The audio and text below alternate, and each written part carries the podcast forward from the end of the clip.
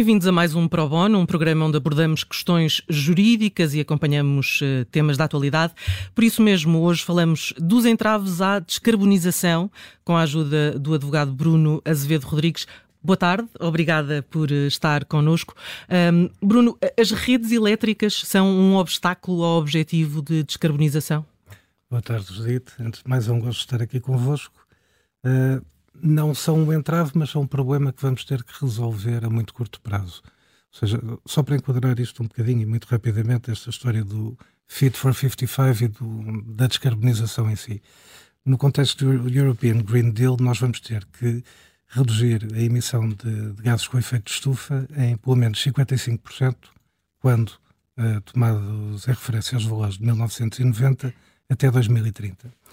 E um, um, um, dos principais fatores para se conseguir isso é através da atuação sobre o setor da energia. Isto significa o quê? Significa substituir a capacidade instalada que temos uh, por capacidade renovável. Ora, olhando para a energia, nós temos de um lado a produção, no final temos o consumo e pelo meio temos aqui as redes. Uh, nós, para chegarmos, para conseguirmos atingir estas metas e para podermos cumprir com, com o que está previsto no, no PNEC 2030 e naquilo que é o, a estratégia do governo, nós vamos ter que instalar mais capacidade renovável, mas vamos ter que fazer chegar a eletricidade gerada aos pontos de consumo, uhum. quer aos consumidores domésticos, quer às empresas, no, nos seus escritórios e, e nas suas indústrias. Para isso, nós vamos ter necessariamente que reforçar as redes, porque as redes estavam pensadas, eh, estavam programadas para uma determinada realidade. É evidente que quando as metas se alteram, é necessário redimensionar as redes para isso. Uhum. E reforçá-la, não é? Reforçá-la. Reforçar a capacidade instalada. um, eh, há, há, outro problema que uh, está também aqui envolvido, que é a dificuldade em licenciar uh, projetos de produção de gases de uh, origem renovável. Um, o operador diz que há uma grande incerteza na, na regulação. Um, tem razão? Uma vez mais, o tema das redes. Eh, é necessário que, que, a geração de hidrogênio verde chegue aos pontos de consumo, para isso precisa das redes. Na minha opinião pessoal, estudando uh, e trabalhando há, há, bastante tempo nesta, nesta, nesta área, não tem muita razão. Uh, enfim, se bem que há ali alguma, alguns aspectos técnicos que têm que ser resolvidos e que podem ser clarificados, agora já foi produzida legislação e regulação a este propósito. O ponto fulcral não é saber se tem razão, se não tem razão. O fulcral é que o, o Estado, uh, através da, da, da Direção-Geral de Energia e Geologia, tem que rapidamente intervir para clarificar o que é necessário clarificar.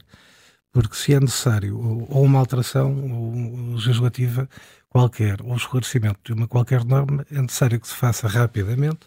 Porquê? Porque há projetos que estão pendentes de arrancar porque para a sua viabilização é importante o acesso às redes, porque uh, na questão do hidrogênio verde, por exemplo, como uma vertente importante para a descarbonização é a substituição também da, da, das fontes utilizadas para a geração de energia. Uhum. Em alguns casos não é possível a eletrificação. Nós vamos ter que continuar a usar gás. Há indústrias que não, ou não são viáveis tecnicamente a substituição ou economicamente. É necessário que haja condições para que os projetos de hidrogênio verde consigam entregar a custos mais ou menos confortáveis a essas empresas o, hidrogênio. E para isso têm que aceder às redes. Se os operadores colocam esses entraves, o que sucede é que os projetos atrasam-se no seu licenciamento. Há projetos que está, já estão, já obtiveram financiamento no âmbito do Portugal 2020 e do PRR e que não arrancam uh, se não tiverem possibilidade de, de, acesso a essas mesmas redes. Portanto, é, é, um, é um desafio. Este sim, no curtíssimo prazo, é, é necessário que se esclareça o que há a esclarecer para que esses projetos possam arrancar. Hum. Um, há, há, outro uh, dado importante nesta questão que é a questão dos uh, leilões. Uh, e isso é uma questão que falávamos antes do programa que o Bruno nos dizia que era fundamental abordar. Sim. Isso tem a ver com o aumento da produção. O acesso às redes. O acesso às redes tem sido feito através de acordos diretos e leilões. O que é isto do acesso às redes? É ter um, quem estiver interessado no desenvolvimento de um projeto de energia renovável tem que ter a certeza que a rede tem capacidade para receber aquela energia. Claro. E, portanto, esse acesso pode ser feito essencialmente através de leilões ou acordos diretos, focando-nos aqui um bocadinho nos leilões. O, o, os leilões, no, nos quais em Portugal até batemos há, há alguns recordes de, de, de, preço de referência para a venda de eletricidade, o único critério que têm tido, ou o critério predominante, é o do preço. Ou seja, há aqui um critério de race to the bottom, quem uh, oferecer hum. menos, uh, ou seja, quem estiver disposto a vender a um preço o mais baixo possível, ganha o leilão e, e depois tem o direito a desenvolver o projeto. Isto numa lógica de business as usual funcionava. Sucede que estes leilões foram lançados em 19 e 20. Entretanto, tivemos uma pandemia e uma guerra na Europa pelo meio. É evidente que o cenário de business as usual alterou-se. Portanto, é necessário aprender as lições destes anos. Porquê? Porque quando uh, há interesse nestes leilões e quando se oferece um valor de referência, está-se a pensar à data, ainda com alguma previsibilidade para o futuro, mas temos que pensar que o projeto em si demorará, num cenário otimista, dois ou três anos a ser licenciado. E depois ainda tem um ciclo de vida de pelo menos mais 15 ao abrigo deste, deste uhum. valor de referência, desta tarifa. Uh, com as alterações que sucederam no custo dos transportes, na disponibilidade de empreitadas, disponibilidade de equipamentos, variação até do preço das matérias-primas, houve uma alteração significativa dos custos deste projeto não só no CAPEX como também no OPEX. Mas a receita manteve-se e não pode ser alterada. CAPEX, OPEX, se quisermos, o, o investimento e, uhum. depois as despesas de, de, de, operação. Como a receita se manteve, mas os custos aumentaram, estes projetos eram deficitários à nascença. Ou seja, desde o primeiro dia iriam sempre perder dinheiro. Ora, como ninguém investe. Não, é perder dinheiro. é perder dinheiro, cronicamente e para sempre, estes projetos tiveram, tinham ali alguma dificuldade em arrancar. Portanto, é uhum. é necessário aprender com isto e pensar que talvez tenhamos que introduzir aqui um outro critério qualquer ou um mecanismo qualquer de flexo, Como, flexibilização. Pode ser a introdução de um base case, ou seja, de um cenário uh, preditivo com base no qual uh, há aqui uma estimativa do, do valor, do valor de referência, e depois, se alterar em determinadas circunstâncias, de forma anormal, isso permite uma alteração também do valor da, da, da tarifas, chamemos-lhe assim, para simplificar aqui um pouco também para, para toda a audiência. Pode ser feito através da introdução de mecanismos de reequilíbrio financeiro. A questão é uh, as receitas não podem estar cronicamente abaixo da despesa. Claro.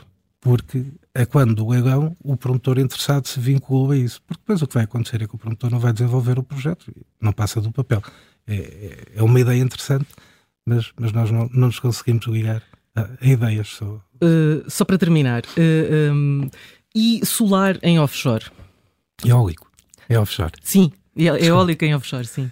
É um, é um, um, projeto muito ambicioso, é uma meta muito ambiciosa do, do governo português e que faz, obviamente, todo o sentido para aumentarmos este mix energético, desde logo porque começa a ser, pode ser complicado o, o aumento da capacidade instalada no, na plataforma continental.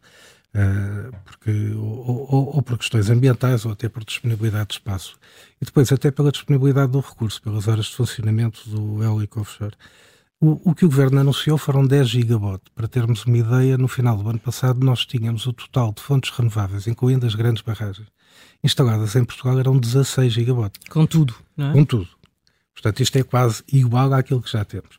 Uh, para que isto suceda, nós vamos ter que, primeiro, naturalmente, voltando ao ponto das redes, dimensionar as redes. Ter a certeza que as redes têm capacidade de recepção desta, desta eletricidade. Porque ela não é armazenável. Nós não, não conseguimos guardar a eletricidade em caixas e depois consumir mais tarde. Ela, ela tem que estar a, a ser consumida uhum. e a ser entregue nos pontos de, de consumo. Segundo, é importante também aprender com os leilões de 19 e 20. Porque se houver uma alteração de circunstâncias anormal, e estamos a falar de projetos que este já tem um, um custo uh, um, um bocadinho diferente, se quiser, do, do solar. O, o, eu ia lhe dizer agora o Levelized Cost of Electricity, mas tornando isto um bocadinho mais simples. O custo de produção desta eletricidade é mais elevado porque os investimentos nas, nas infraestruturas são mais elevados. Uhum. Nós estamos a prever para estes 10 gigawatts um investimento total de cerca de 40 bilhões. Portanto, são projetos com grande dimensão e que obviamente não podem ser cronicamente deficitários, porque claro. isso, não, não, não, uma vez mais, não saem do papel. Uh, outro fator importante é nós vamos ter que reforçar as nossas infraestruturas de suporte. quer os portos, quer até uh, o transporte, a ferrovia, uhum. para poder instalar, para já transportar estes equipamentos e depois instalá-los e dar assistência e manutenção uh, a estes parques que, que, que, vão ser instalados ao, ao largo da costa. Uh, eles estão bastante longe, uhum. nós não, não, os conseguimos ver. ver. Uh, mas mas tem, tem, tem alguma dimensão. Estamos a falar de um, de um número elevado de máquinas, é uma insignificância, se quisermos, no mar, mas nós neste momento não temos infraestruturas uhum. para isso e, portanto, é um, é um outro fator que é necessário desenvolver. Havemos de lá chegar, de certeza. Uh, obrigada, Bruno Azevedo Rodrigues, por uh, ter estado aqui connosco. O Pro Bono volta para a semana. Até lá.